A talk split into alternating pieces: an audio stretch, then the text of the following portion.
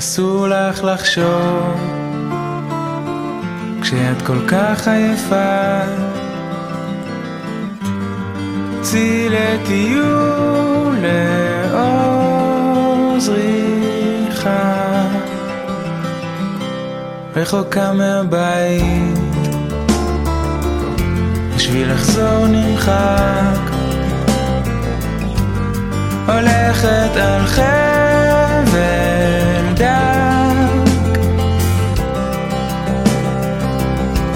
הלילות ארוכים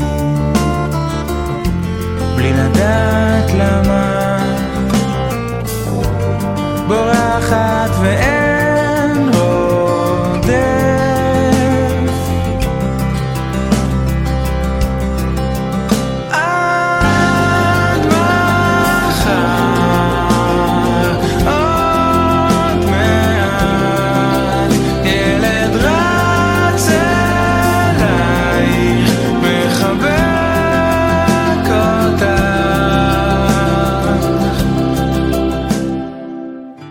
רק לפני שבועיים היינו בעולם שונה לחלוטין. באווירה החגיגית של סוכות, הישראליות באירופה פתחו שבוע מושלם, עם הצגה של הפועל תל אביב מול ונציה במחזור הפתיחה של היורו-קאפ, ניצחון מרשים של בני הרצליה בטורניר מוקדמות היורו-קאפ שזיכה אותה בכרטיס כניסה למפעל, ובספתח מרשים ביותר לעונת היורוליג של מכבי תל אביב. בנקודה הזאת, איש לא האמין שמכאן המציאות שלנו הולכת להשתנות ולפגוש רוע ואכזריות שבלתי אפשרי לתאר אותן במילים. אין מילים שיכולות לתאר את הזוועות שספג העם שלנו ושחוותה האנושות. אין מילים לתאר את הכאב והסבל, פשוט אין מילים. פתאום גם דברים מתחילים לקבל פרופורציות. זה לא הזמן להיכנס לזה יותר מדי, אבל ללא ספק, מכאן כל אוהדי הכדורסל הישראלים חייבים להישאר מאוחדים. גם כאשר המלחמה הארורה תסתיים, אין לנו יותר את הפריבילגיה למלחמות אוהדים מטופשות ולשנאה בינינו לבין עצמנו, רק אהבה זה מה שצריך. אנחנו במפה פרק 57, אנחנו מתחילים.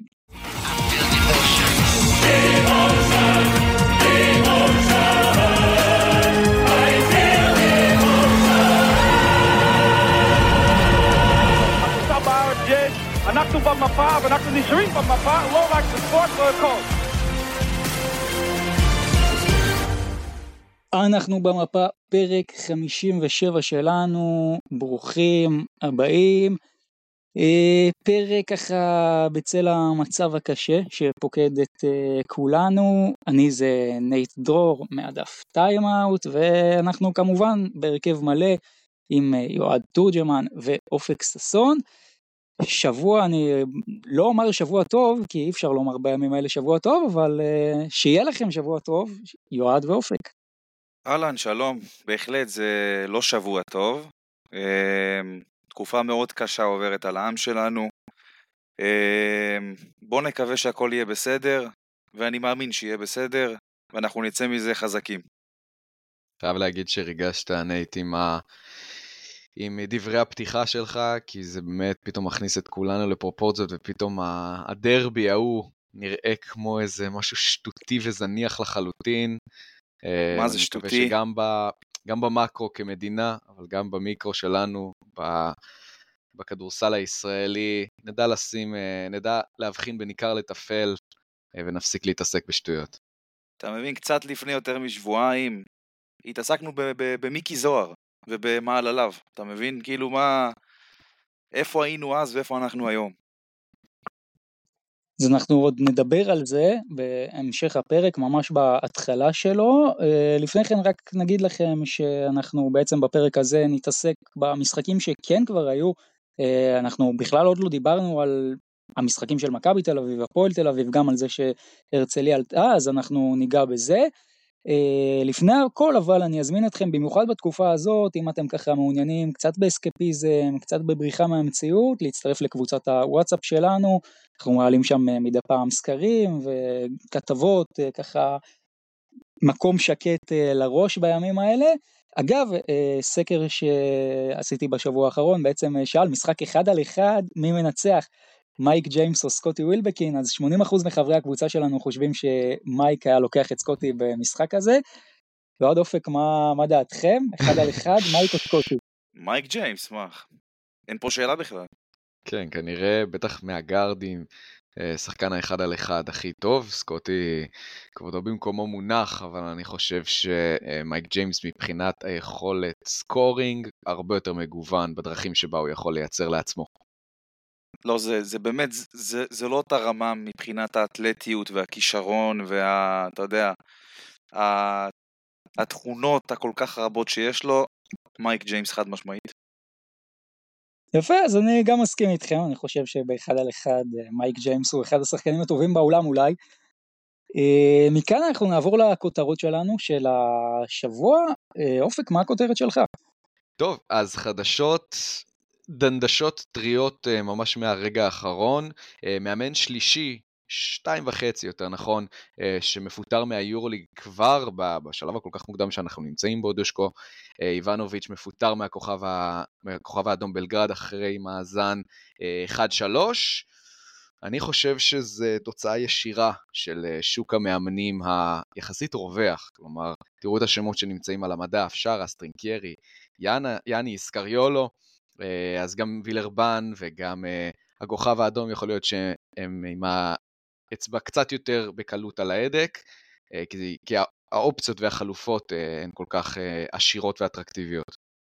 יפה, הכותרת שלי, אחרי שטינפתי עליהם לא מעט בתחילת העונה, ברצלונה, עם פתיחת עונה באמת מעבר לציפיות, כל הקרדיט פה לרוג'ה גרימאו, המאמן הרוקי, יש לציין, וכרגע אולי להוציא את ריאל מדריד, הם משחקים את הכדורסל הכי אטרקטיבי כרגע ביורוליג, אה, ובאמת כל הכבוד. למרות שאתה יודע, אנחנו רק באוקטובר, זו תחילת עונה, עונה שעברה גם אלבה ברלין הייתה ב-3-0 חיובי, וזה עדיין מוקדם, אבל אי אפשר להתעלם מההצלחה, כרגע לפחות, של ברצלונה, כי הם באמת מעבר לציפיות. אוקיי, okay, הכותרת שלי ברוח הימים האלו זה היורופ קאפ לאילת. אה, יש עיר אחת בישראל שלא יודעת, תודה לאל, את כל התופת אה, שהעם שלנו חווה, וזו העיר אילת. העיר אילת שהיא מחוץ למעגל, אה, אלא אם כן יקרה משהו שאנחנו לא רוצים שיקרה, אבל העיר אילת היא יחסית מקום שקט.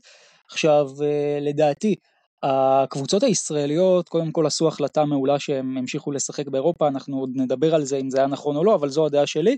מה שכן, יש באילת אולם שכן אה, עומד בתקנים של היורופ קאפ, תאורטית. עכשיו, אה, מהבחינה הזאת, אני חושב שהרצליה, גליל עליון ונס ציונה צריכות לעשות הכל, הסיכויים קטנים, אני כבר אומר, אבל הן צריכות לעשות הכל כדי כן לנסות ולשכנע את פיבה לארח את המשחקים הביתיים שלהם באילת, הם גם יקבלו שם תמיכה מקהל מקומי, זה יכול להיות גם אה, בשבוע שיש להם אה, שתיים או לשלוש משחקי בית, גם משחק אחרי משחק, זאת תהיה חוויה בריחה מהמציאות, יש באילת גם תושבים באמת המקומות ככה שבעצם פונו בחבל אשכול וכל ה...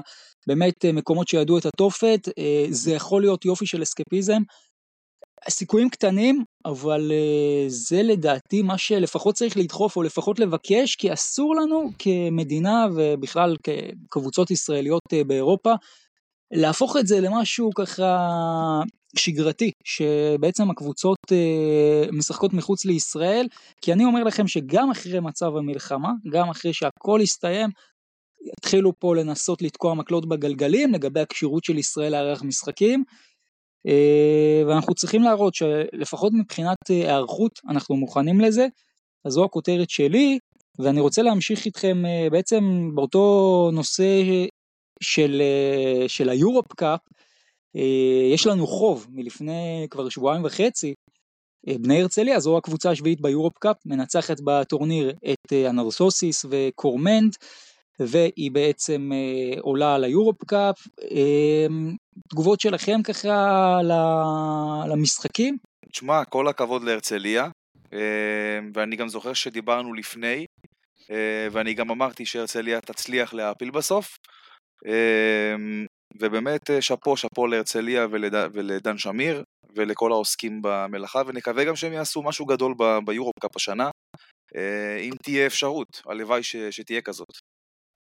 היו שני משחקים די טובים של, אה, של הרצליה, האמת שתסריט די דומה בשניהם, מחצית ראשונה חלשה, מחצית שנייה פתאום השתחררה, ניצרה, ופתאום אה, הרצליה הפכה, הפכה להיות מאוד דומיננטית.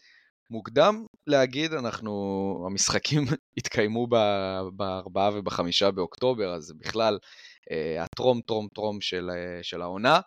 אבל כבר אפשר לראות מין ניצני היררכיה אצל דן שמיר, כלומר אם זה באב שהיה מאוד מאוד דומיננטי בשני המשחקים, רוברט קרטר במשחק אחד בכלל התפוצץ, אבל גם במשחק הראשון היה סופר סופר יעיל. יש סימני שאלה, לפחות לדעתי הגדול ביותר ביניהם הוא סיימון, שלא כל כך מוצא את עצמו, בעיקר באחוזים. ויש לנו את ריין בוטרייט, שאני, אנחנו כבר יודעים מה, מה אנחנו חושבים עליו, אה, אני מאמין שלאט לאט הוא ייכנס, אבל כבר עכשיו אפשר להגיד שלהרצליה יש שני בנקרים שזה באב אה, וקרטר, גם לין שקצת לכלכתי עליו, בסך הכל אה, נראה כאחלה סנטר שיכול לתת לה, לתת לה תפוקה טובה.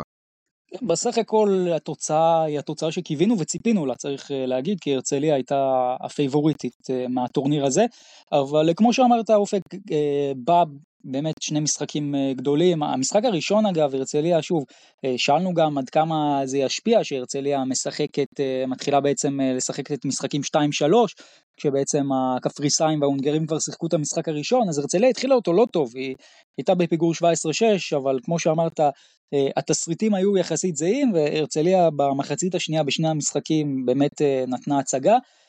רוברט קרטר, כמו שאמרת, זה באמת מה שהוא עשה במשחק השני, גם במשחק הראשון הוא היה טוב, אבל היה, היה פשוט פנטסטי, והרצליה כמובן עולה לבית A עם uh, בלקן uh, בוטובגרד, ספורטינג ליסבון ואלבה פרבר, רק נעדכן, ספורטינג במשחק שהיה uh, השבוע, היא ניצחה את uh, אלבה פרבר ההונגרית 83-79, והרצליה בינתיים ניתחו לה גם המשחק מול בלקן, גם המשחק מול ספורטינג, אז זה המצב של אה, הרצליה, אה, אבל שוב, אנחנו כרגע עם משחקים דחויים, אגב, איך אתם חושבים זה, זה ישפיע, המשחקים הדחויים האלה כרגע? אה, קשה לדעת, קשה לדעת כי אתה יודע, אני חושב שאף אחד לא באמת מתעסק 100% בכדורסל, כולם, ב, אתה יודע, בזווית עין למה שקורה פה בארץ, וקשה מאוד ל, ל, באמת כאילו לתפקד במצב הזה, ובוא נגיד שהתוצאות יהיו לא בהכרח כמו שכולם מצפים, ולא באמת אה, נקיים ו... מכל מה שקשור לדברים שקורים מסביב, ולא באמת כאילו יתעסקו במאה אחוז אה, מקצועי. טוב, אז אה, זה לגבי הרצליה. בליגת האלופות, דרך אגב, אנחנו לא שכחנו, אנחנו נביא לכם פה את פרק ההכנה לליגת האלופות זה יהיה הפרק הבא שלנו. אה, אבל ליגת האלופות כבר התחילה, אז אה, בבתים של הפועל ירושלים והפועל חולון כבר היו שני משחקים. המשחק של הפועל ירושלים כמובן, רק נציין, מול בנפיקה נדחה, חולון מול בון ובראוגן המשחקים גם נדחו בינתיים, המשחקים בעצם יריית הפתיחה של הישראליות, שאנחנו עדיין לא יודעים איפה יהיה המשחק, הפועל ירושלים היא תהיה מול גלת אסריי, אה, בעצם, שוב, גלה לא הסכימה, וגם בגלל האזהרת מסע לא היה אפשר להחליף את הביתיות, אז זה כאילו יהיה משחק ביתי של הפועל ירושלים, עוד לא ידעו איפה. אה, חולון גם אה, תהיה מול בון בראשון לנובמבר. בינתיים בבתים האלה, אז ככה, קודם כל בראוגן מביסה 20 הפרש בורסה ספור 68-48, ובבית של הפועל ירושלים, אפשר לומר הפתעה, פאוק מנצחת את גלאטסראיי בטורקיה 88-77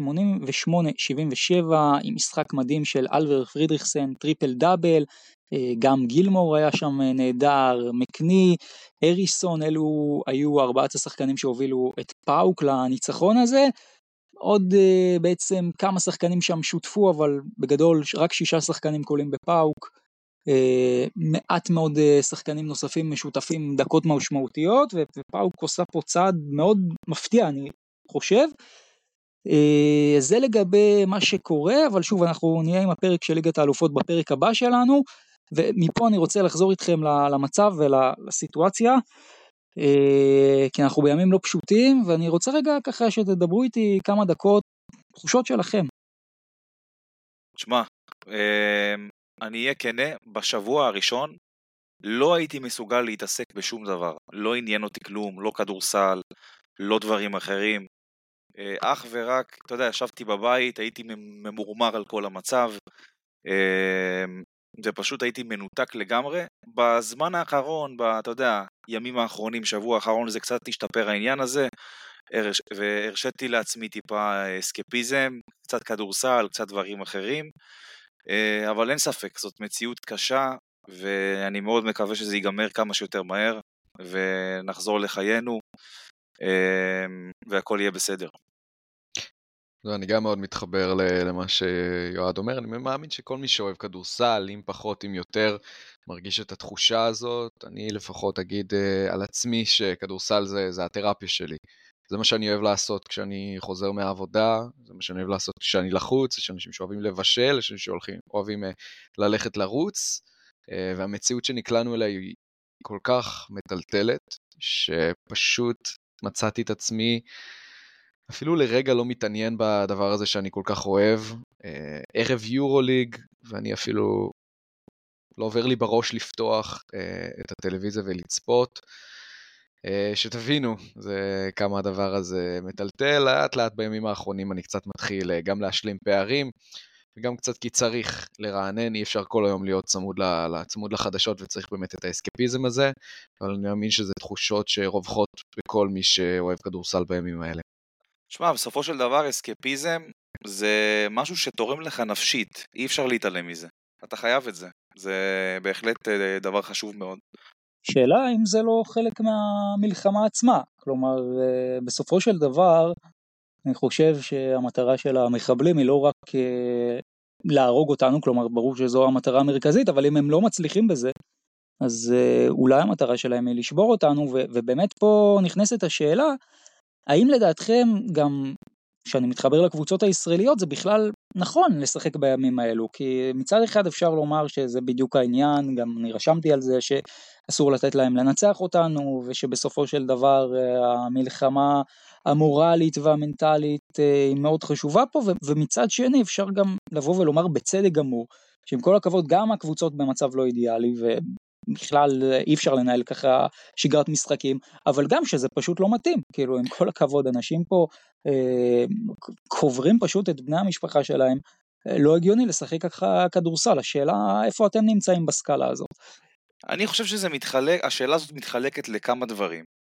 קודם כל בשבוע הראשון, חד משמעית לא לשחק.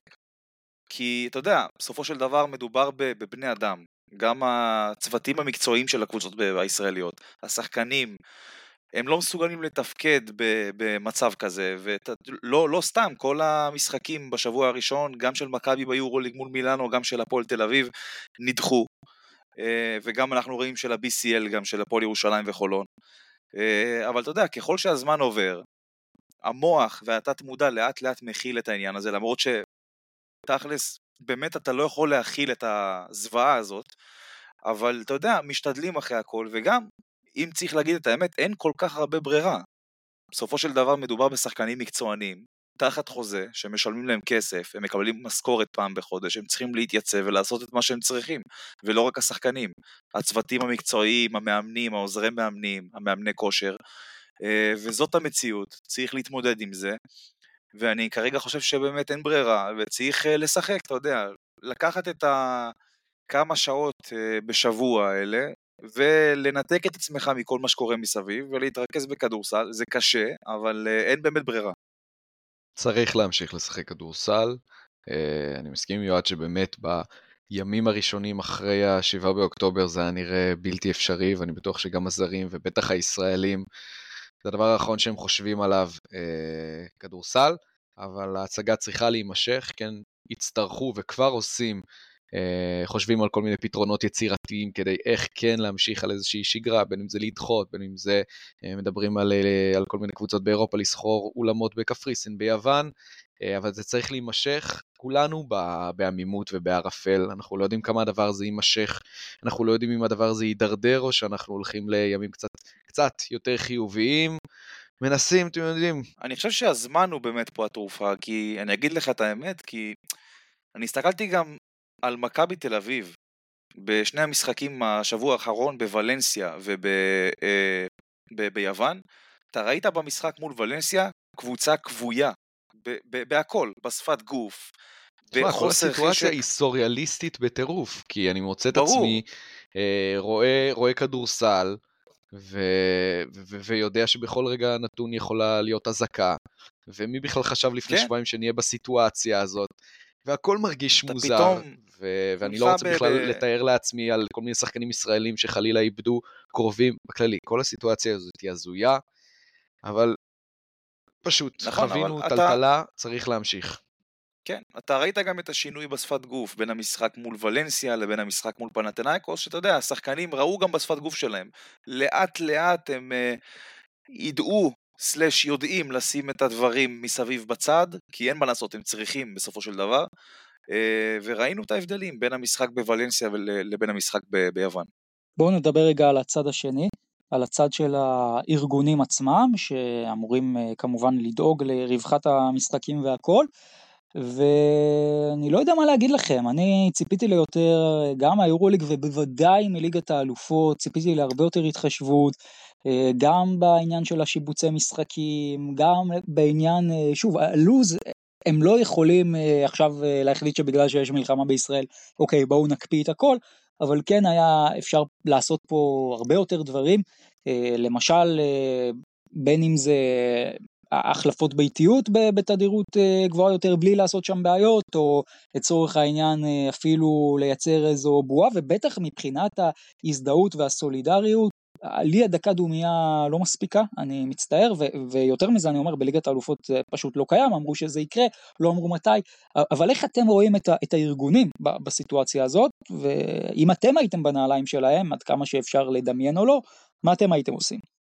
זה מאוד מציק לי, המצב הזה. מבחינת הלוזים, אני פחות יודע מה קורה מאחורי הקלעים.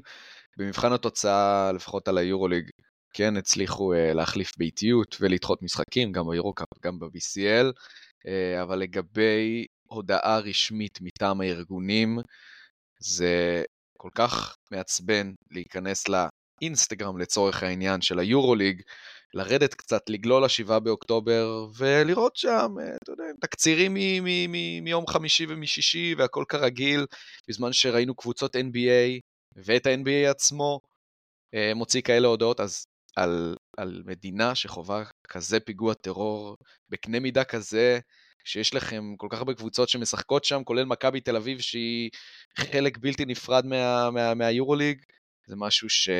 שהוא בלתי מתקבל uh, על הדעת, אני מבין את הקושי של זה ואת הרצון להיות נמנעים ולשבת על הגדר, אבל אני חושב שבמצב הזה, uh, בטח בשבעה שמונה באוקטובר, כשזה עוד היה מאוד מאוד חד צדדי ואין פה בכלל ספק אה, בעד או נגד. אה, היו צריכים להיות הרבה יותר נחרצים, ואני איתך נייט, דקת דומייה זה, זה כוס רוח. אני לא רוצה להגיד למת, אבל זה כוס רוח למת.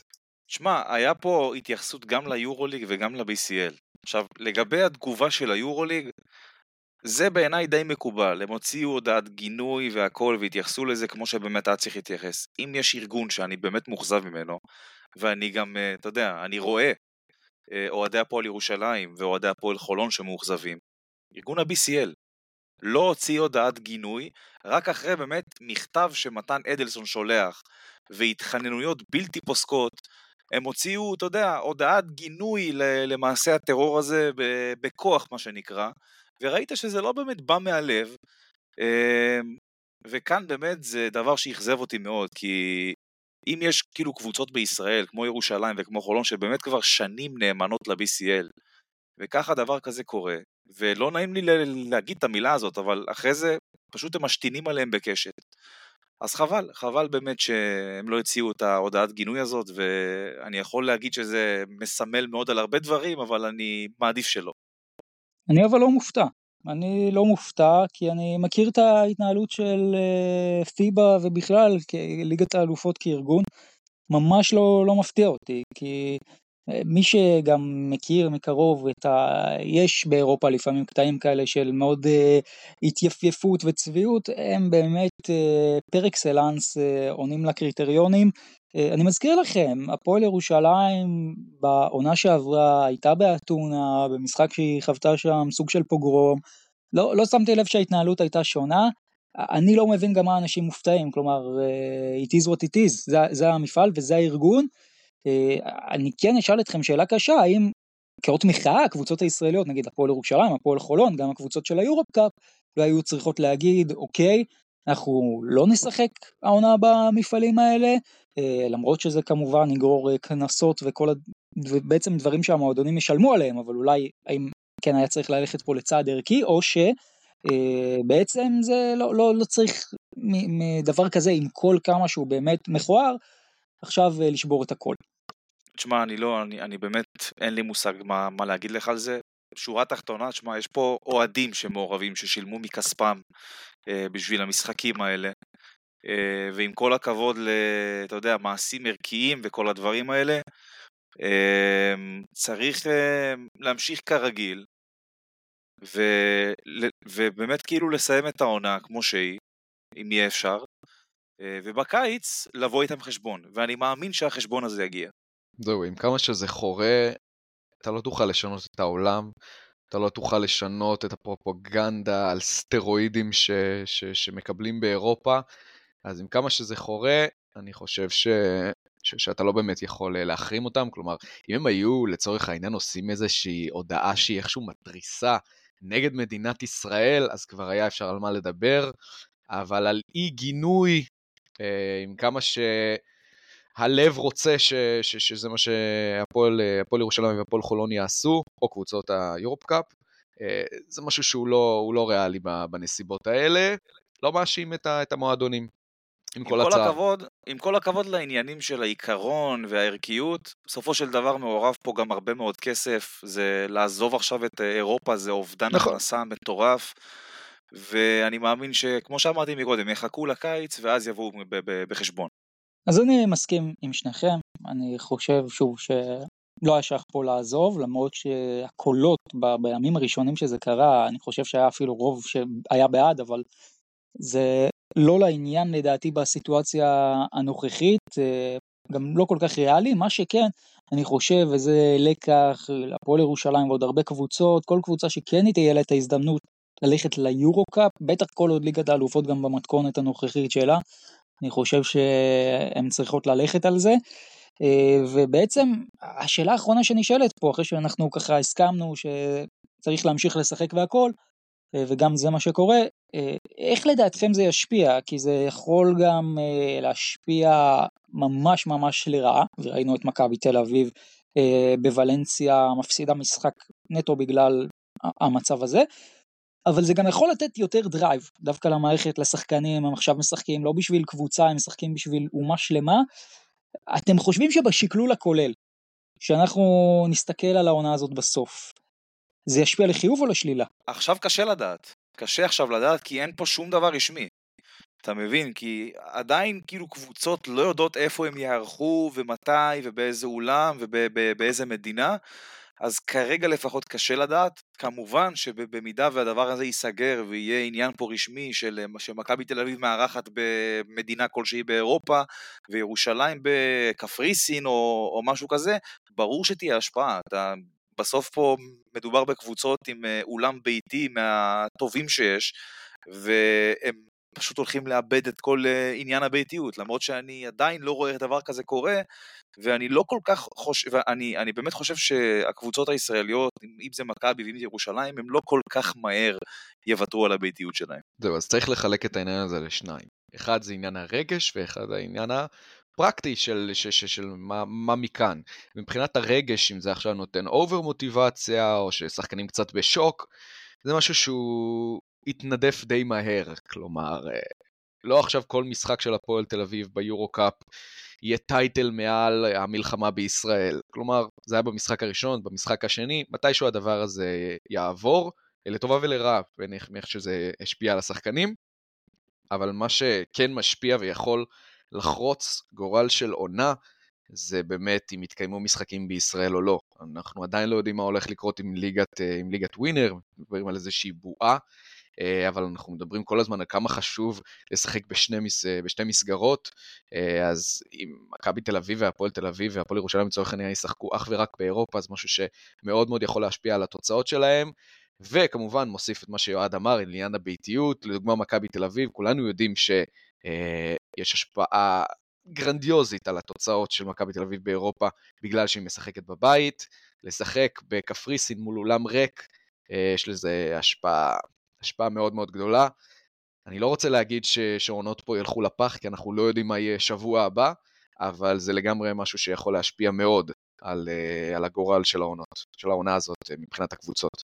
כן, וגם הפועל תל אביב אגב, עונה שעברה רק הפסד אחד בבית. הפועל חולון, אם אני זוכר נכון, בליגת האלופות היא עומדת על תשע מעשר האחרונים בבית. הפועל ירושלים גם קבוצה מאוד ביתית, בכלל הישראליות הן קבוצות מאוד ביתיות. זה באמת יהיה Game Changer אם לא יהיה קהל אה, ביתי. מה שמוביל אותי פה לשאלה האחרונה, אה, בהנחה ובטווח הקרוב מאוד לפחות, לא יהיו משחקים בישראל וקבוצות כן יהיה להם את יתרון הביתיות, איפה הן צריכות לבחור לארח את המשחקים והאם במקומות אולי דווקא שיש בהם קהילות יהודיות או נטו קרוב, קפריסין, איפה העמדה שלכם שם? אני חושב שזה לא כזה משנה, uh, מהסיבה הפשוטה שאני חושב שיש אווירה כוללת, uh, גם במדינות באירופה, מבחינת הקהילות היהודיות שם, שכרגע מצניעים נוכחות. Uh, הזעם ברחובות, בטח במדינות עם ריכוז אוכלוסיות מוסלמיות גדול, כרגע יהודים רוצים להצניע את עצמם, אז מפגן אהדה כזה או אחר של מאות יהודים שמגיעים, סתם לצורך העניין, יוון כדי להביע תמיכה במכבי, זה משהו שאני חושב שלא נראה. אז ההחלטה הזאת, אם זה בסרביה, ביוון, בקפריסין, אה, זה לא משהו שהוא אה, מאוד משנה, לדעתי. טוב, בואו נעבור קצת לכדורסל. אז uh, הפועל תל אביב, נתחיל איתה. היא בעצם עם 2-0 uh, ביורו-קאפ מנצחת את צ'דה ויטה, עוד uh, בעצם לפני שהכל התחיל, וגם אחרי זה את uh, ונציה. ואני חושב שמפתיחת העונה של הפועל תל אביב אפשר לומר כמה דברים. קודם כל, אה, הפועל תל אביב פשוט ממשיכה מאותו מקום ורק יותר חזק. כלומר, אם אה, גם אנחנו לוקחים את המשחק אה, הביתי מול שדוויטה, גם אחרי זה בחוץ מול ונציה, שזה משחק שהפועל תל אביב הגיע אליו כשמחצית ראשונה ראו מצוין איפה הראש שלה נמצא, והוא לא כל כך כן. היה במשחק, בצדק גמור כמובן, אבל הצליחה להתעלות ומנצחת את זה ב-16 הפרש. אה, אז הפועל תל אביב אה, אפילו מה שנקרא ממשיכה לטייס האוטומטי ורק מגבירה. יש פה כמה שחקנים עם קפיצות מדרגה מאוד מאוד משמעותיות בהפועל תל אביב, כמובן ג'יילן הורד פשוט פנטסטי, אנחנו דיברנו עליו הרבה מאוד בקיץ. אה, כשחקן באמת שאנחנו חוזים לו גדולות והנה שני משחקים הממוצעים שלו זה 18 וחצי נקודות, יש לו 13 מ-16 בכולל לשתי נקודות, אה, שישה ריבאונדים בממוצע למשחק, שתי חסימות בממוצע למשחק, 25 מדד, מוביל את הפועל תל אביב בקטגוריה הזאת, גם תומר גינת, אה, אם שמתם לב, 19 וחצי נקודות אה, בממוצע למשחק בינתיים, 60 אחוז, גם לשתיים, גם לשלוש, שבעה ריבאונדים, אחד וחצי אסיסטים בממוצע, 21 מדד, שוב זה רק שני משחקים כמובן, אבל הפועל תל אביב גם מרוויחה הרבה יותר את אורד, הרבה יותר את גינת, והיא נראית פנטסטי. אני חייב להגיד לך לגבי ג'יילן אורד, זה, אם, אם אתה שואל אותי, שנה שנתיים הוא לא משחק בהפועל תל אביב, הוא משחק ביורוליג. אה, תשמע, הבן אדם עוד לא בן 25, אוקיי? הוא בן 24, וההתקדמות שאתה רואה מהשחקן הזה ממשחק למשחק זה באמת משהו מדהים. היכולת שלו לסיים בצבע, ההתמצאות שלו בצבע, היכולת ההגנתית, אמ, האגרסיביות, זה שחקנים שמחפשים ביורוליג, אמ, וזה באמת, יכול להיות שזו ההחתמה הכי טובה של הפועל תל אביב, שהפועל תל אביב עשתה הקיץ, אני אומר לך אמיתי. אם, אפילו שאתה, שאתה מתייחס לאנגולה וזה, ולכל הערכות חוזה של מנפורד, יכול להיות שבאמת ההחתמה של ג'יילן אורד היא הכי משמעותית. אני מאוד מסכים. אני חושב שג'יילן הורד משלב בתוכו המון המון תכונות, שאולי יש שחקנים שיש להם חלק מזה וחלק מזה, אבל הוא מאגד בתוכו אה, כל מיני דברים. זה התמצאות ברחבה, אני הולך לעשות פה השוואה שהיא נכונה בעיניי, זה לא באמת הרמות, אבל לצורך העניין, אה, לזיון וויליאמסון, אה, מהניו אורלינס אה, פליקאנס, שלא כל כך דומים מבחינה פיזית, אבל הם שניהם מביאים לשולחן יכולת סיום קרוב לסל, גם מהלואו פוסט. מהאלבו יודעים להוריד כדור לרצפה, ג'יילן הורד מביא איזה מין גרדיות בגוף של פורוורד עם האתלטיות, יעילות מעולה. אז נכון שעניין הכלייה מבחוץ זה משהו ש... לא נשק עיקרי שלו בלשון המעטה, אבל את מה שהוא עושה, הוא עושה מאוד מאוד טוב, והוא עונה על כל כך הרבה צרכים שכל קבוצה צריכה, אז זה בא במקרה הזה לטובת הפועל תל אביב. כן, והשאלה הגדולה מבחינתה של אה, הפועל תל אביב כרגע, לדעתי, היא עד כמה בסופו של דבר היא גם תהיה מסוגלת לשמור על הקצב הזה, כי אנחנו רואים את הפועל תל אביב 100 אה, נקודות, 97 נקודות במשחק, ומקבלת המון המון תרומה מהישראלים שלה, מבר, מידן מזלי. אה, נגיד בריין אנגולה עד עכשיו, האם אתם מרוצים מההשתלבות שלו? לדעתי אגב, אנגולה נכנס בול במשבצת שלו, וגם ככה מנפורד בא יותר לידי ביטוי, לג'קובן יש את המקום שלו, פתאום יש שם space, ככה לי זה מרגיש. תשמע, מול ונציה אנגולה סיים עם שבעה אסיסטים. עכשיו לך לשנה שעברה, תסתכל על מקריי. לראות שבעה אסיסטים ממקריי זה בגדר נס, או שזה פשוט דבר לא הגיוני ושלא יכול לקרות. עכשיו, אנחנו כבר דיברנו על זה לא מעט פעמים שאנגולה נותן להפועל תל אביב את האלמנט הזה של עוד יוצר בקו האחורי, עוד שחקן שעושה את האחרים טובים יותר ופחות מתמקד אה, בסקורינג של עצמו. וזה בהחלט דבר משמעותי מאוד להפועל תל אביב.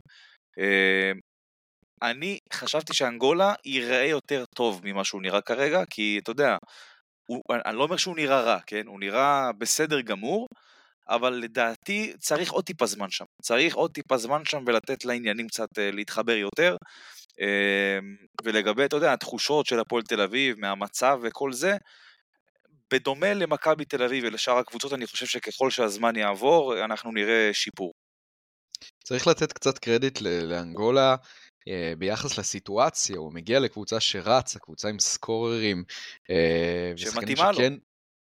שמתאימה לו, אבל זה לא שנראה ממנו את אותם מספרים שהוא עשה לצורך העניין בקרשיאקה.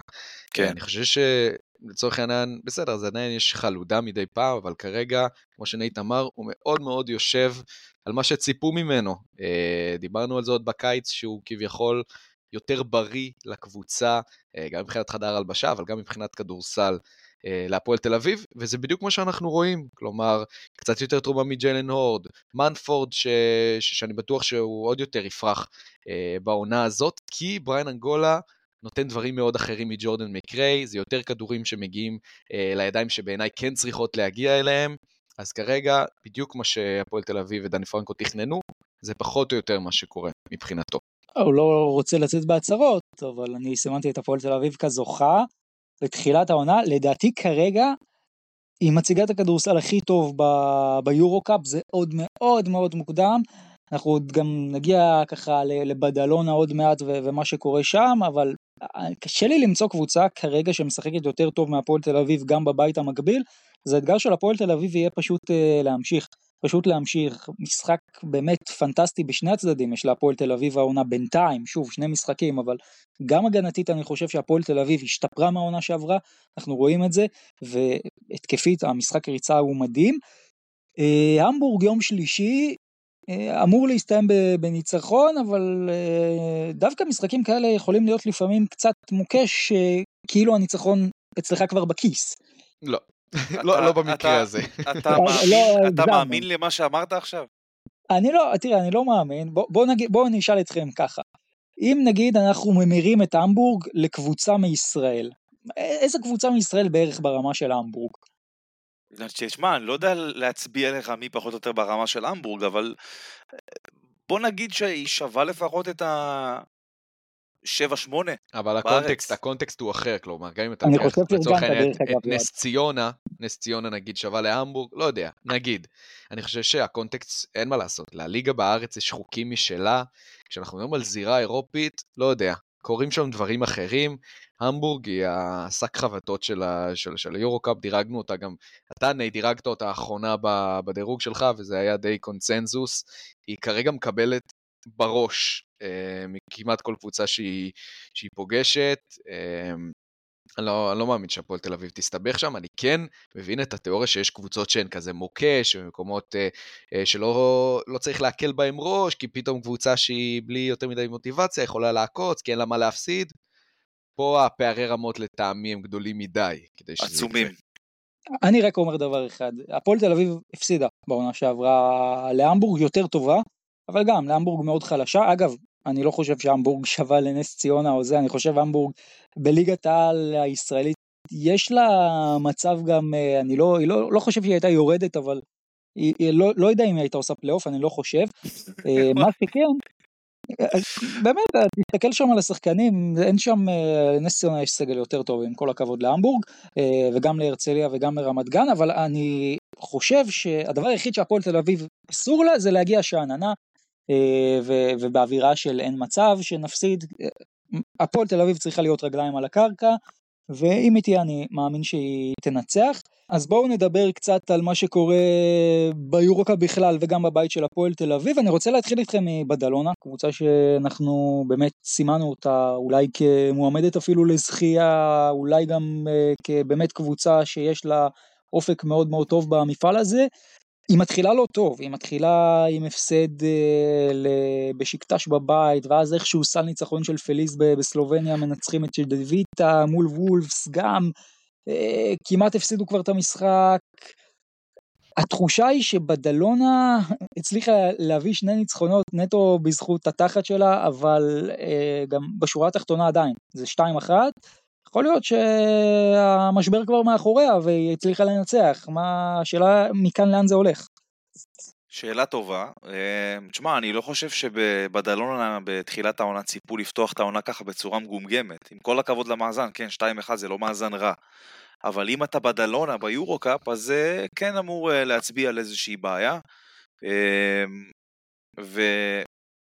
ויכול להיות גם שזה עניין, זה, זה חלק מהעניין שהם הם, הם איבדו באמת נכסים אה, משמעותיים מהעונה שעברה, וכן שינו את הסגל ב, בכמה דברים, אז יכול להיות שכן צריך זמן.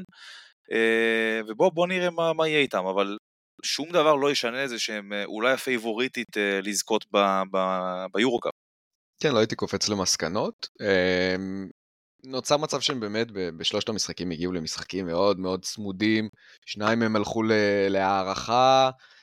הערכות ומשחקים צמודים לא, לא, לא תמיד טובים ללב של השחקנים, של המאמנים ושל כל המערכת, זה, זה יוצר לחץ, אבל מוקדם להגיד, אנחנו באוקטובר, אנחנו יודעים איזה כישרון יש לבדלונה, לטעמי אפילו התחזקה אה, בקיץ הזה, אז אני לא דואג לה.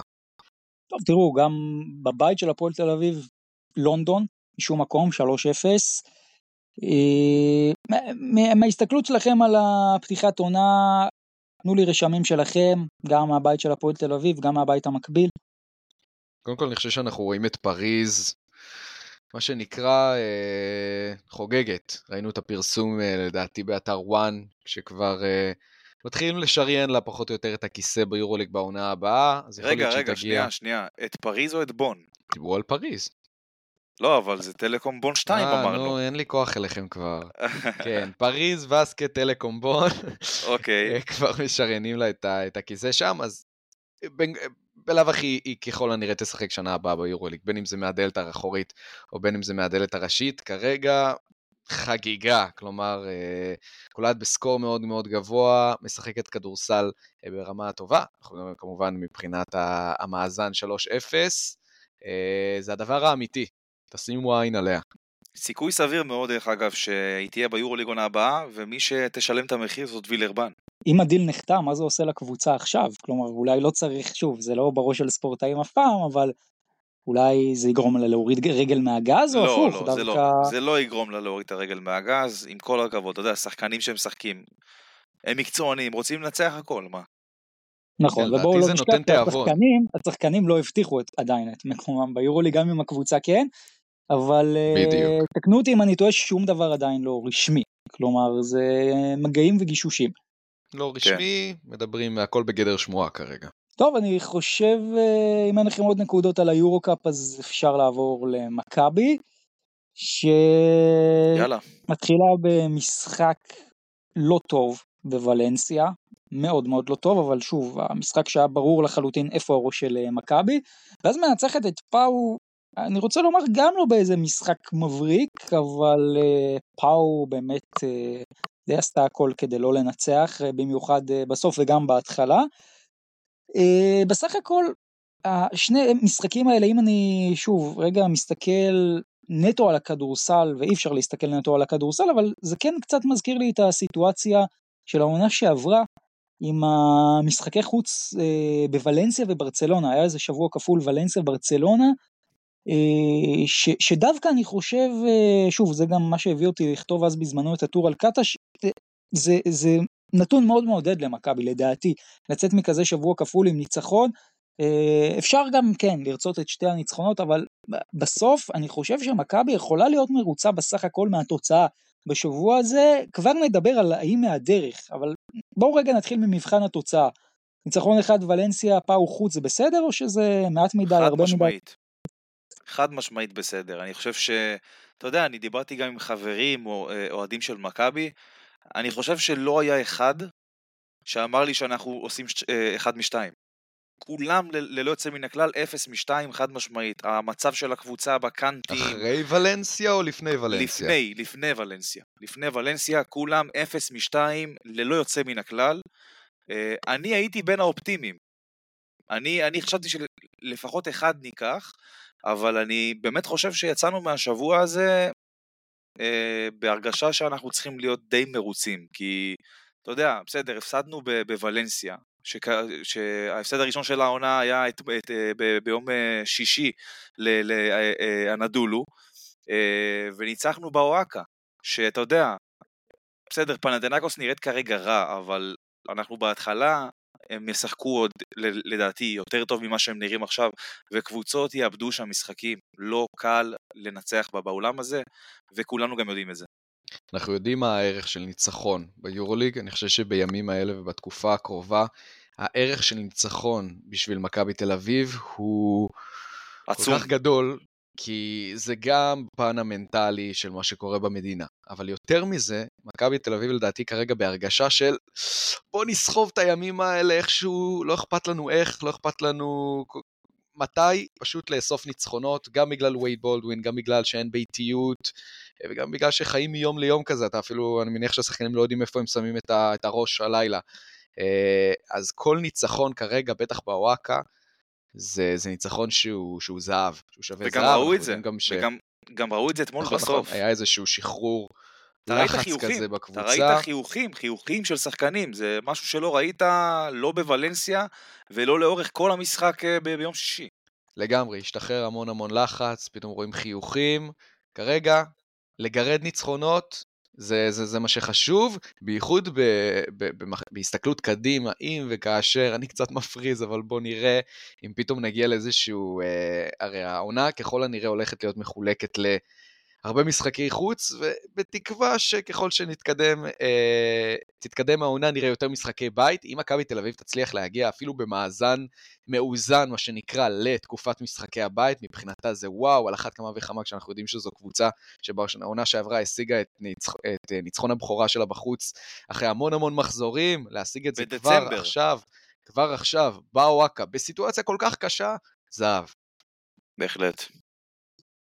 דרך אגב, גם אה, מול ולנסיה, גם מול פאו, הקהל המקומי שם לא כל כך הגיע, זה מסיבה ביטחונית או ש... חד משמעית. חד לא, משמעית. אני חושב שכן, כן. לא היה אבל לא, איזה באמת. אישור רשמי, נכון? לא היה פה איזה חובה למלא רק 50% מהאולם, או... לא, אני לא יודע על דבר כזה. תשמע, אני ראיתי פוסטים בטוויטר, ציוצים של, אה, אתה יודע, אתרי ספורט כמו בסקט ניוז וזה, שהם מצלמים שוטרים חמושים, ומציינים את זה שיש שוטרים חמושים אה, בנשק מחוץ לאולם, שמאבטחים את מכבי, ואתה יודע, אני מסתכל על זה ואומר, מה ה big deal, חבר'ה? כל משחק ספורט בישראל יש שוטרים חמושים. אז הגיע הזמן שקצת אה, תלמדו על בשרכם מה זה הדבר הזה. כן, נכון, אבל באירופה, כן, בכל באירופה זאת- זה לא שגרתי. אה, באירופה, כן, אגב. אתה נכנס. לקניון זה, שום הבטחה, שום כן, כלום. כן, בדיוק. אה, בואו אבל נדבר, דיברנו תוצאה, דרך, אוקיי? כי בסוף אנחנו יודעים שהדרך היא הגורם שגם יקבע את התוצאה בסוף, ואפשר לזייף פעם, פעמיים, אבל השאלה באמת אם מכבי מזייפת או משחקת טוב. אה, אגב, שכחנו, וייד בולדווין, ככה מכל מה שקרה, הוא פצוע, אני שומע דיווחים שהוא יחזור אולי עוד אה, שבוע-שבועיים, אבל מכבי בינתיים בלי בולדווין, אה, הכל נופל על לורנזו, אז הוא עושה דאבל דאבל בשני המשחקים, משחק קודם גם שובר את שיא- האסיסטים עם 12 אסיסטים, בוולנסיה היו לו 11 אסיסטים, אבל עדיין, התחושה שלי לפחות היא שלמרות הדאבל דאבל הזה, ובאמת כל הכבוד ללורנזו, טיפה טיפה יותר מדי עליו, וגם המשחק של מכבי קצת תקוע בגלל זה, מכבי לא מצליחה לפתח את משחק הריצה שהיא הייתה רוצה. כמאמר הקלישאה, זה שלא נמצא הוא תמיד זה שהכי חסר. בדיוק. אה, ומכבי חווה את זה על בשרה פר אקסלנס ב- בימים האלה.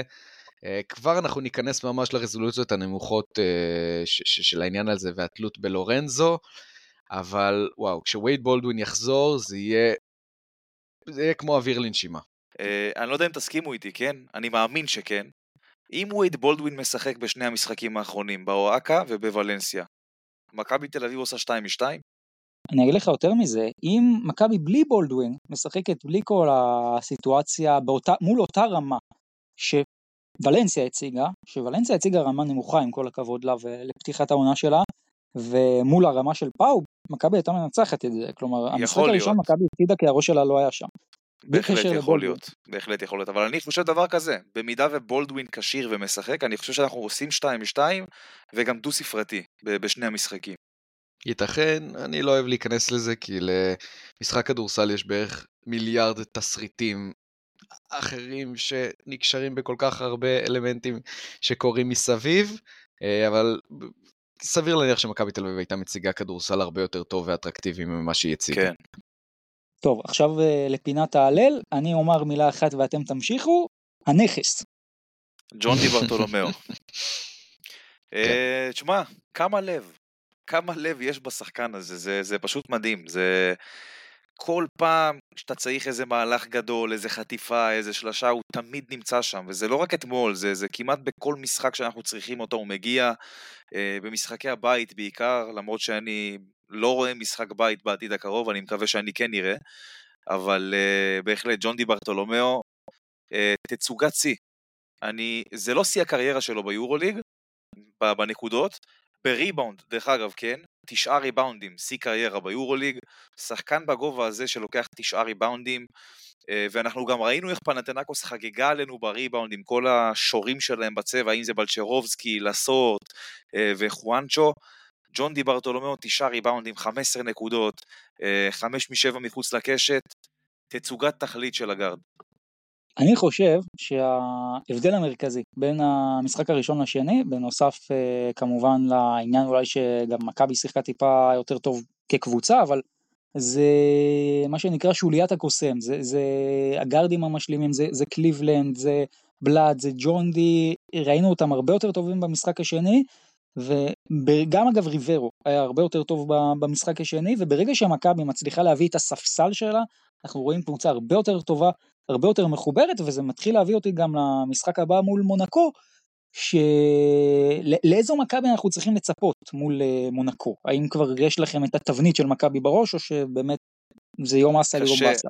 קשה לדעת, קשה לדעת, אבל אני חייב להגיד דבר אחד, אני די מאוכזב מהתרומה של החבר'ה החדשים, אם זה ווב, אם זה ריברו. אה, קליבלנד כן תורם, אבל התקפית כמעט ולא. הגנתית הוא מביא את מה שכולם מצפים ממנו, אבל ווב וריברו בעיניי כרגע לא רלוונטיים, וחבל מאוד שהם לא תורמים, כי מכבי תל אביב תצטרך אותם העונה בוודאות. אה, ואני אמשיך עם אה, מונקו, זה הולך להיות משחק הרבה יותר קשה ממה שהיה למכבי עד עכשיו. מונקו דרך אגב לא בפורמה כזאת טובה. ג'ורדן לויד לא משחק, למרות שעם המזל שלנו אני, אני לא אופתע אם הוא יחזור. אמ, ואני חושב שלמכבי תל אביב יש סיכוי טוב לקחת את, ה, את המשחק הזה. זה- אומנם, אומנם זה, זה יפתיע אתכם לשמוע את זה, כן, אבל בהחלט מכבי תל אביב יכולה לקחת אותו.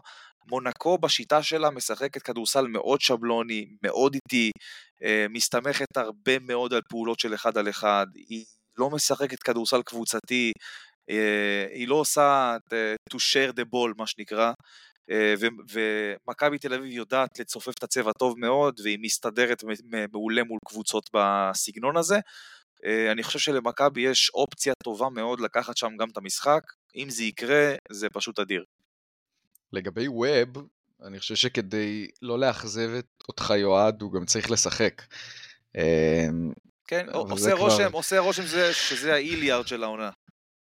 כן, אני קצת שוק מהדבר הזה, כלומר, אני כן חושב שלפחות הוא יכול לענות, אתה יודע, על היליארד היה לך כן חלופות הגיוניות, ג'יילן אדם שהגיע, בולדווין, נכון. באמת בעמדה 4 מרגיש ש... אה, אני בטוח שג'יי כהן זו ברירת מחדל של, של עודד קטש, הוא לא תכנן מהמם. את זה בקיץ, אז אה, ווב יכול לענות לך על המון המון דברים שאתה צריך, אז אני, כרגע לא ברור לי אה, הספסול האגרסיבי הזה. אה, לגבי מונקו, אני חושב שכרגע מכבי תל אביב, בלי וייד בולדווין, היא קבוצה שמאוד מאוד מאוד תלויה בקבוצה שמהצד השני. כלומר, אם אנחנו נראה את מכבי של פרטיזן, או את מכבי של ולנסיה, אה, או של פאו, זה מאוד מאוד תלוי אה, בקבוצה ממול, ואני חושב שהמדד הכי טוב למכבי תל אביב הנוכחית, זה לורנזו בראון. קחו, אני אתן ל- ל- ל- לקהל המאזינים שלנו שיטה לדעת אם הכדורסל של עודד קטש עובד, וזה לורנזו בראון. לורנזו בראון יש לו המון המון קווי דמיון ביכולת האישית שלו לבין היכולת הקבוצתית כשהכדורסל של עודד קטש עובד. הכדורסל של עודד קטש, כשהוא עובד, כמו לורנזו בראון, זה מרהיב. זה באמת, נכון. זה כדורסל מאוד מאוד מהנה ואטרקטיבי, אבל כשהוא לא עובד, והוא לא עובד בעיקר מול קבוצות אגרסיביות מאוד, ששומרות צמוד, שלא מאפשרות לך לשלוט בקצב המשחק, כנ"ל לורנזו בראון, כשהוא מקבל שומרים שלא נותנים לו לזוז, הוא מאבד את הראש. אבל מול פרטיזן בלגרד לצורך העניין, כשיש אה, קבוצה שממול שנותנת לו ל- ל- לשלוט בקצב, שנותנת לו לעשות ככל העולה על רוחו אה, בפיק אנד רולים, אז זה נראה כמו שזה נראה וזה נראה כמו חמאה. אז דווקא מול מונקו אנחנו יודעים שלורנזו בראון מתקשה מאוד במצ'אפים שם. אני חושב שהעניין של התוספת של קמבה ווקר קצת מערערת את כל אה, ההיררכיה בגארדים של מונקו, אז זה עדיין בסימן שאלה, לא הייתי כבר קובע מראש שלורנזו יהיה גרוע, אבל אני חושב שהכוכב העיקרי של, של מכבי תל אביב בימים האלה זה לורנזו בראון, לא בהכרח בהקשרים חיוביים, מבחינה סטטיסטית, דיברתם על זה, אה, דאבל דאבל בשני המשחקים, אבל אנחנו רואים כמה הוא מתקשה, כמה לא נוח לו, כמה משחק ההתקפה של מכבי בגלל זה כולו נראה תקוע וכלום לא הולך ומשיגים אה, סלים מכלום ושום דבר. אה, יהיה מעניין מה יהיה מול מונקו, אני חושב שאנחנו נראה דברים דומים ממה שראינו בשנה שעברה, ללורנזו בראון לא יהיה קל, ולכן כתוצאה ישירה גם למכבי תל אביב לא יהיה קל. אה, אז אני מסכים, אני חושב גם שלורנזו שוב הוא כנראה איש המפתח אה, במכבי, אוהד יש לנו קונצנזוס בעניין הזה או שיש לך איש מפתח אחר במכבי? לא, לורנזו בראון הוא איש המפתח של מכבי. דרך אגב, אתם מדברים על הדאבל דאבל שלו, זה לא אמור להפתיע. בסופו של דבר, הוא המוציא לפועל העיקרי. מן הסתם שהוא יגיע למספרים האלה. אבל אנחנו רואים אחוזי כליאה לא טובים, אנחנו רואים המון עיבודי כדור, וזה נובע מהסיבה שהוא פשוט לבד. עכשיו, החיסרון של וייד בולדווין הוא כל כך משמעותי, זה גם מוריד לחץ מלורנזו וגורם ללורנזו להיות יותר טוב, וגם חבר'ה בואו לא נשכח, אם אתם מוציאים את וזנקוב מהעונה שעברה ביורוליג, כנראה שאנחנו מדברים כרגע על ה-MVP של היורוליג, על וייד בולדווין. כי מבחינת נקודות הוא מלך הסלים אם אתה מוציא את וזנקו וגם הוא כנראה היה לוקח את ה-MVP אז זה כן חיסרון מאוד משמעותי ואתה יודע אני רואה כל כך עליהום כזה על לורנזו כאילו מדובר ב... ב אני לא יודע, דיאנדרה קיין. אני אומר לך, אני רואה פה כל כך אנטי לורנזו בזמן האחרון שזה מחרפן אותי, וחבר'ה, אי אפשר להאשים את הבן אדם. בסופו של דבר הוא משחק לבד. ואני חושב שאנחנו צריכים לשפוט אותו בסיטואציות אחרות ולא בסיטואציה הנוכחית.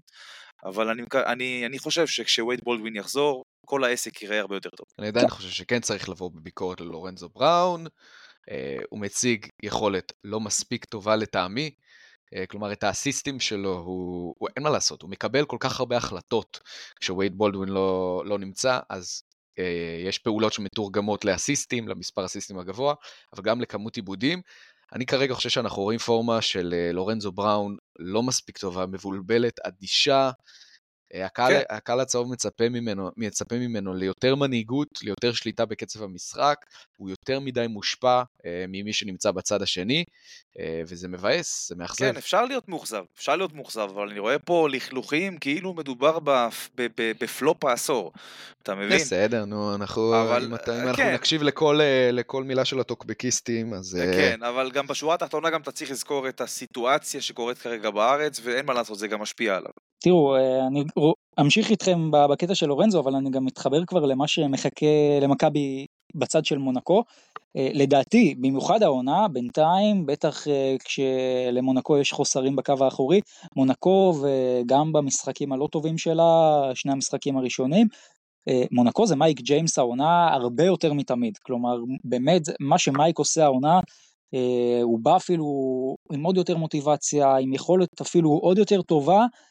אה, השאלה שלי, אם אתם יכולים להחליף את מייק בלורנזו, האם הייתם עושים את זה? לא, חד משמעית לא. סביר להניח שאם אנחנו מדברים על כושר wise, אז כן, מייק ג'יימס בכושר יותר טוב מלורנזו בראון, אבל כשאנחנו מסתכלים על המערך הקבוצתי ועל השלם, אה, אני גם מעדיף את לורנזו בקונטקסט הספציפי הזה. טוב, רגע לפני שאנחנו עוברים אה, ליורוליג, ככה בואו נעשה סבב, כל אחד אה, שחקן בכל קבוצה שהוא מסמן אה, כ X factor, אני אתחיל. אה, מבחינתי, במשחק הספציפי הזה, האקס פקטור של מכבי יהיה ג'ון די, אה, אין מה לעשות, אה, הוא בפורמה מעולה ולדעתי הוא גם יכול להמשיך, ובמונקו, מי שאני מסמן כאקס פקטור כרגע, זה ג'ון בראון שבינתיים מתחיל את העונה טוב, ואם הוא ידע גם לייצר נקודות מול מכבי, אני חושב שמכבי תהיה בבעיה. טוב, אני אלך בדומה לנייט, ג'ון דיברתולומיאו במכבי, כי כשאין את ווייד בולדווין אין מה לעשות, אתה תהיה חייב את האיום שלו מבחוץ, ואנחנו נהיה חייבים שהזריקות שלו ייכנסו. אמ, ובמונקו אני אלך על אלפא דיאלו.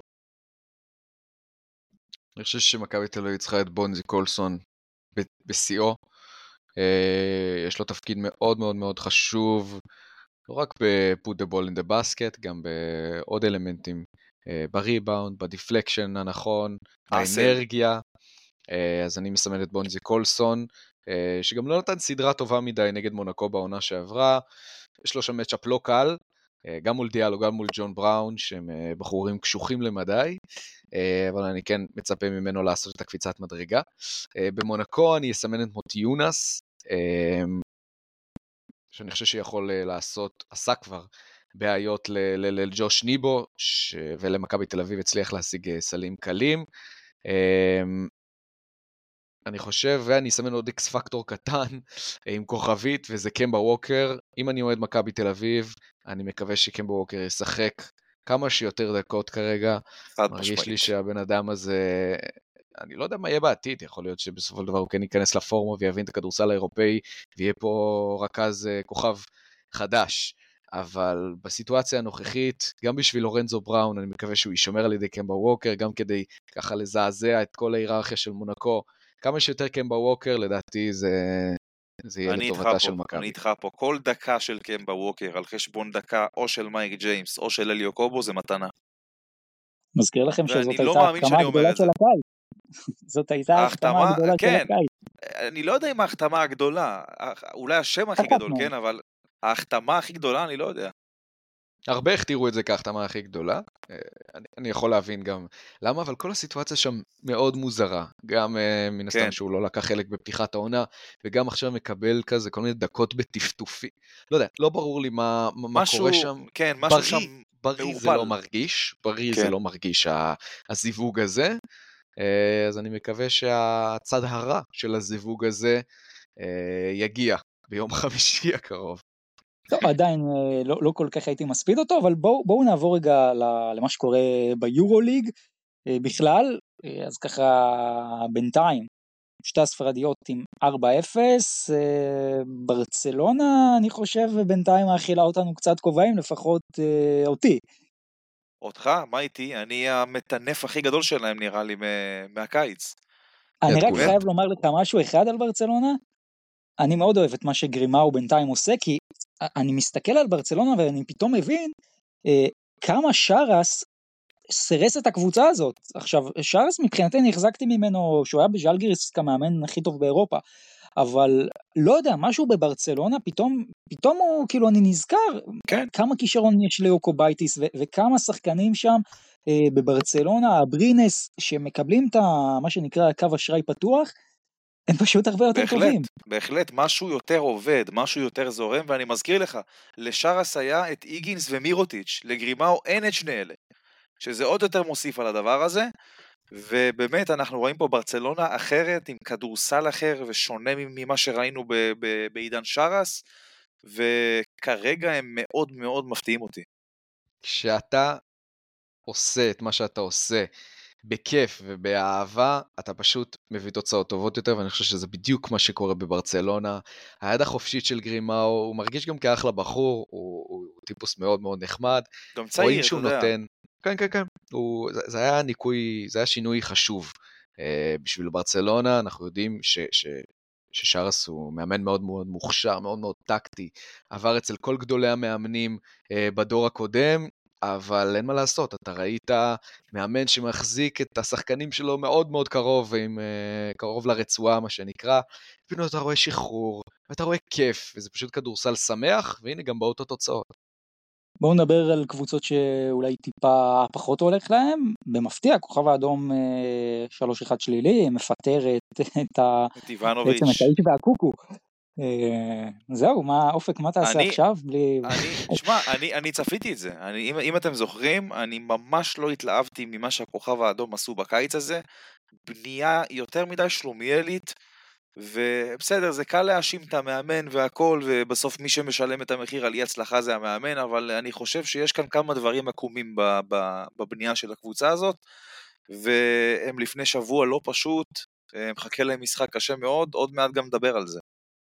אני חושב שיש עוד סיבות שהן לא גלויות אלינו, שבגללם דושקו איבד את העבודה שלו. בסך הכל אנחנו מדברים על, נכון, על 1-3 במאזן, אבל על משחקים שבסופו של דבר היו די צמודים, זה לא שבאמת אה, הקבוצה הציגה כדורסל קטסטרופלי. אני חושב שהסיבה לפיטורים זה שני אלמנטים. אחד, ציפיות מאוד גבוהות. אין מה לעשות, אם התרגלנו לזה שהכוכב האדום, איזשהו מועדון סרבי שמביא את הצעירים ואת הכוכבים הבאים כזה של, של אירופה, פתאום מעמסה של כוכבים, אין מה לעשות, זה מעלה את הציפיות גם, אה, ב, גם אצל ההנהלה וגם אצל האוהדים. והסיבה השנייה, כמו שאמרתי בכותרת שלי, שוק המאמנים. אני בטוח, בוודאות, שאם טרינקיירי, שרס, ועכשיו גם יש דיווחים על יאניס, לא היו על המדף, לא היו ממהרים כל לא. כך אה, לעשות את ההחלטה הזאת. חד משמעית.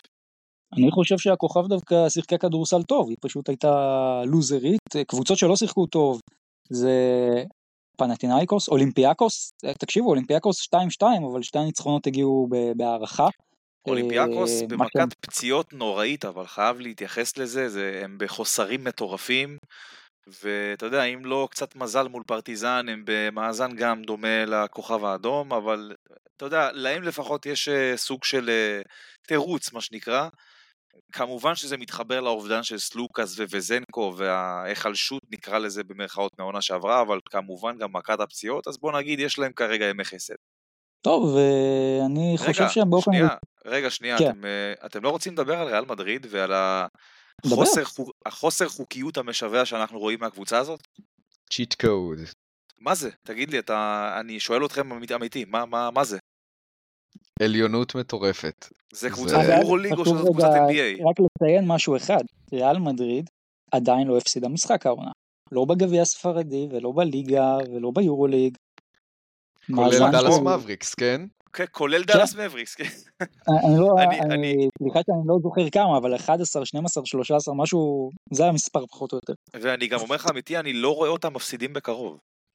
אני, אני לא מאמין שאני אומר את זה, כן? תשמע, אני צפיתי שהם יהיו באמת רמה מעל כולם השנה, אבל, אבל ככה? אני, זה באמת, זה, זה קבוצה מושלמת, לא חסר בה כלום. אתה רואה, גם, אתה יודע, הם, הם, הם נשארו עם סגל זהה לזה מהעונה שעברה, למרות שכמה שחקנים שוליים עזבו, אבל הם החזירו את קמפצו, ובוא, זה לא איזה זר שלא מכיר את המערכת וזה, זה שחקן שגדל שם, שיצא משם. אתה מחזיר אותו גם לעסק הזה, עם כל היבוסליים, הטוורזים, ומי מי, מי עוצר את הקבוצה הזאת? ואני מכונה- מזכיר לך שהם אחרי.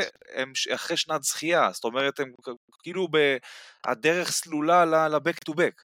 כן, וגם אה, פתאום יואי, אה, הרבה יותר טוב מהעונה שעברה בינתיים. זה בשורות טובות מאוד לריאל מדריד. מה שאני בא גם אה, לומר ככה לקראת הסיום של החלק של היורוליג, אני חושב שאני מתחיל להחזיר את הקמפיין מהעונה שעברה לווירטוס בולוניה, אני נתתי להם קרדיט לא. בתחילת עונה, לא. איך ידעתי שזה יבוא? לא כזה מספיק. קודם כל שנגליה, מדהים. אה, כן. בלינלי, מאיפה הגיע בלינלי? כאילו חזרנו במנהרת הזמן 20 מבית שנה אחורה. האבות. כן. מיקי, אבל, אבל סך הכל עכשיו ברצינות, כשאתם מסתכלים על בולוניה, ואני גם אמרתי את זה תחילת עונה, הקבוצה נראית, אה, לפחות מבחינת חומר שחקנים, קבוצה מאוד איכותית. אה, ג'ורדן מיקי, אה, זה, זה, זה לא שחקנים, ש, זה שחקנים שרגילים לצמרת הגבוהה של היורוליג. בהחלט. אז אולי עכשיו סוף. סוף, אולי עכשיו אפשר סוף סוף לבוא בטענות לסקריולו. נגיע גם. לזה, אפשר, אפשר. יכול להיות שזה קשור גם לסקריולו, אבל אני זוכר שבקיץ, אחד לפני זה, כשבולוניה עלתה ליורוליג ודיברנו על איך תהיה, מה יהיה, מבחינת שמות, ידענו שיש שם המון המון כישרון, כלומר אם זה ג'ורדן מיקי ושנגליה ואקט ותאודוסיץ' אז, לא, לא, לא נמצא כרגע, אנחנו יודעים מה השחקנים האלה יכולים לדעת, ולונברג, אה, ואני חושב שמה שאנחנו רואים עכשיו זה פשוט שחקנים שמשחקים את הכדורסל שידענו שהם יכולים לשחק. אה, הרי וירטוס היא אחת ההפתעות הפחות נעימות של, של העונה שעברה, כי ציפו מהם להרבה יותר, ועכשיו פתאום, יכול להיות שזה אפקט המאמן החדש, אני לא יודע אם זה יחזיק לאורך זמן, אה, אנחנו יודעים שזו עונה ארוכה, אבל אה, הרבה לחץ ירד, ופתאום נותנים לטוקו לשחק כמו טוקו, ובלינלי נהנה מזה, ובסך הכל זו קבוצה אה, עם מארג, מארג טוב. יאללה, אז נעבור להימורוליג. אה, אגב, אופק מתחיל פה את העונה בסערה, אני עוד צריך לחשב את המחזור האחרון, אבל אל אם אני לא תיגעו טועה, בי, כי אתם תקבלו קביעה. כן, אז אם אני לא טועה, מצבנו בטבלה כרגע, אנחנו כמובן מהמרים אצלנו בוואטסאפ של שלושתנו, אבל רק נעדכן אתכם שכרגע אופק, אה, אני צריך לעשות את החישוב הסופי, אבל אם אני לא טועה, אופק עם 27, אה, יועד עם 22 ואני עם 19, אנחנו צריכים אה, ככה נעדכן אתכם כשיצא הפרק, זה יהיה המעודכן. אה, אבל בואו נראה, יש עכשיו אה, עוד אה, תשעה משחקים, אז אנחנו ככה נתחיל איתם. קודם כל, המשחק הראשון שמחכה לנו הוא פרטיזן מול הכוכב הדרבי הסרבי. וואו, וואו, וואו, וואו. אני מפתיע אתכם, אני הולך עם הכוכב האדום, אפקט אה, החלפת המאמן, whatever, הם ניצחו שנה שעברה עם נדוביץ', אה, יש להם אחרי זה עוד משחק ארבעה ימים אחרי מול פרטיזן באדריאטית, אני פה אתן את הקרדיט לכוכב האדום. אני עם פרטיזן. אני אלך איתך, נייט, הכוכב. וואו. אלבה ברלין, מילאנו, אתם מפרגנים לאלבה בניצחון בכורה? לא, מילאנו. מילאנו. גם אני מילאנו. סופר קלאסיקו, ריאל ברצלונה, וואו, איזה מחזור. מה זה? כן, שתי הקבוצות הטובות באירופה, אה, בטח בכושר הטוב באירופה, נפגשות. אה, ריאל מדריד. אני גם אלך עם הקבוצה הביתית, ריאל. טוב, אני גם אלך עם ריאל. אה, אולימפיאקוס אנדולו אפס, אולימפיאקוס. אולימפיאקוס. אני גם אלך עם אולימפיאקוס, מונקו מכבי, מכבי. מונקו. וגם אני עם מונקו. ז'לגיריס ולנסיה, משחק מעניין, אני אלך עם ז'לגיריס. ז'לגיריס. ז'לגיריס. אה, וילרבן בולוניה, אני אלך עם בולוניה. וילרבן. די, נו. טוב, הם צריכים לעשות בעצם ניצחון בכורה מתישהו. אני אלך עם בולוניה. הם נראו יחסית טוב בטורקיה. אני אלך עם בולוניה. פנטינאיקוס מול בסקוניה. אה, וואו. קוסומו, בסקוניה. משחק שאגב מי שמפסידה אותו היא באמת... אה, בסקוניה. בסקוניה. בסקוניה, קוסומו. פנתנייקוס. טוב, גם אני עם פנטינאיקוס. אה, ביירן מינכן פנרבחצ'ה. פנרבחצ'ה. וואו, ביירן חוזרת אחרי מה זה מגה טרחה? טרחה. וואו, וואו. אמ, פנרבחצ'ה. וגם אני אסגור את זה עם פנרבחצ'ה. אז זה היה ההימור הליג שלנו. אתם כמובן מוזמנים אה, לרשום לנו בתגובות מה אתם חושבים, אה, וזהו, כאן אנחנו חותמים את הפרק ה-57 שלנו. פרק הבא זה פרק ההכנה שעוד תכננו כבר לעשות אה, לפני שבועיים פלוס על ליגת האלופות. ואנחנו נביא לכם אותו ככה כבר לקראת המשחקים של הפועל ירושלים והפועל חולון. אה, וזהו, אנחנו נאחל לכם הרבה מאוד אה, שקט ושלווה ושהמצב יהיה יותר טוב. אה, וכמובן, ליבנו עם האנשים שלנו שנמצאים בקו האויב, עם החיילים, עם, עם כולם, ושיהיה לכם שבוע נהדר. שיהיה שבוע טוב חברים, ונקווה לימים הרבה יותר טובים. ביי ביי חברים. אנחנו במפה ואנחנו נשארים במפה, לא רק בספורט, לא הכל.